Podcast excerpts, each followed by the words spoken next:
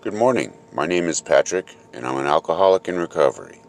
Today is Friday, March 12th, 2021. I'll be reading from Daily Reflections this morning. Today's reading A Day's Plan. On awakening, let us think about the 24 hours ahead.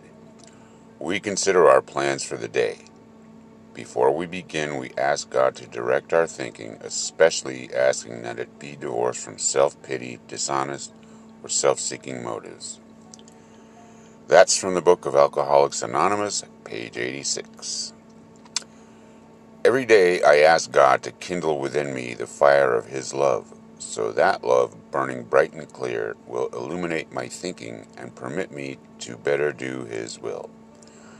Throughout the day, as I allow outside circumstances to dampen my spirits, I ask God to sear my consciousness with the awareness that I can start my day over any time I choose, a hundred times if necessary.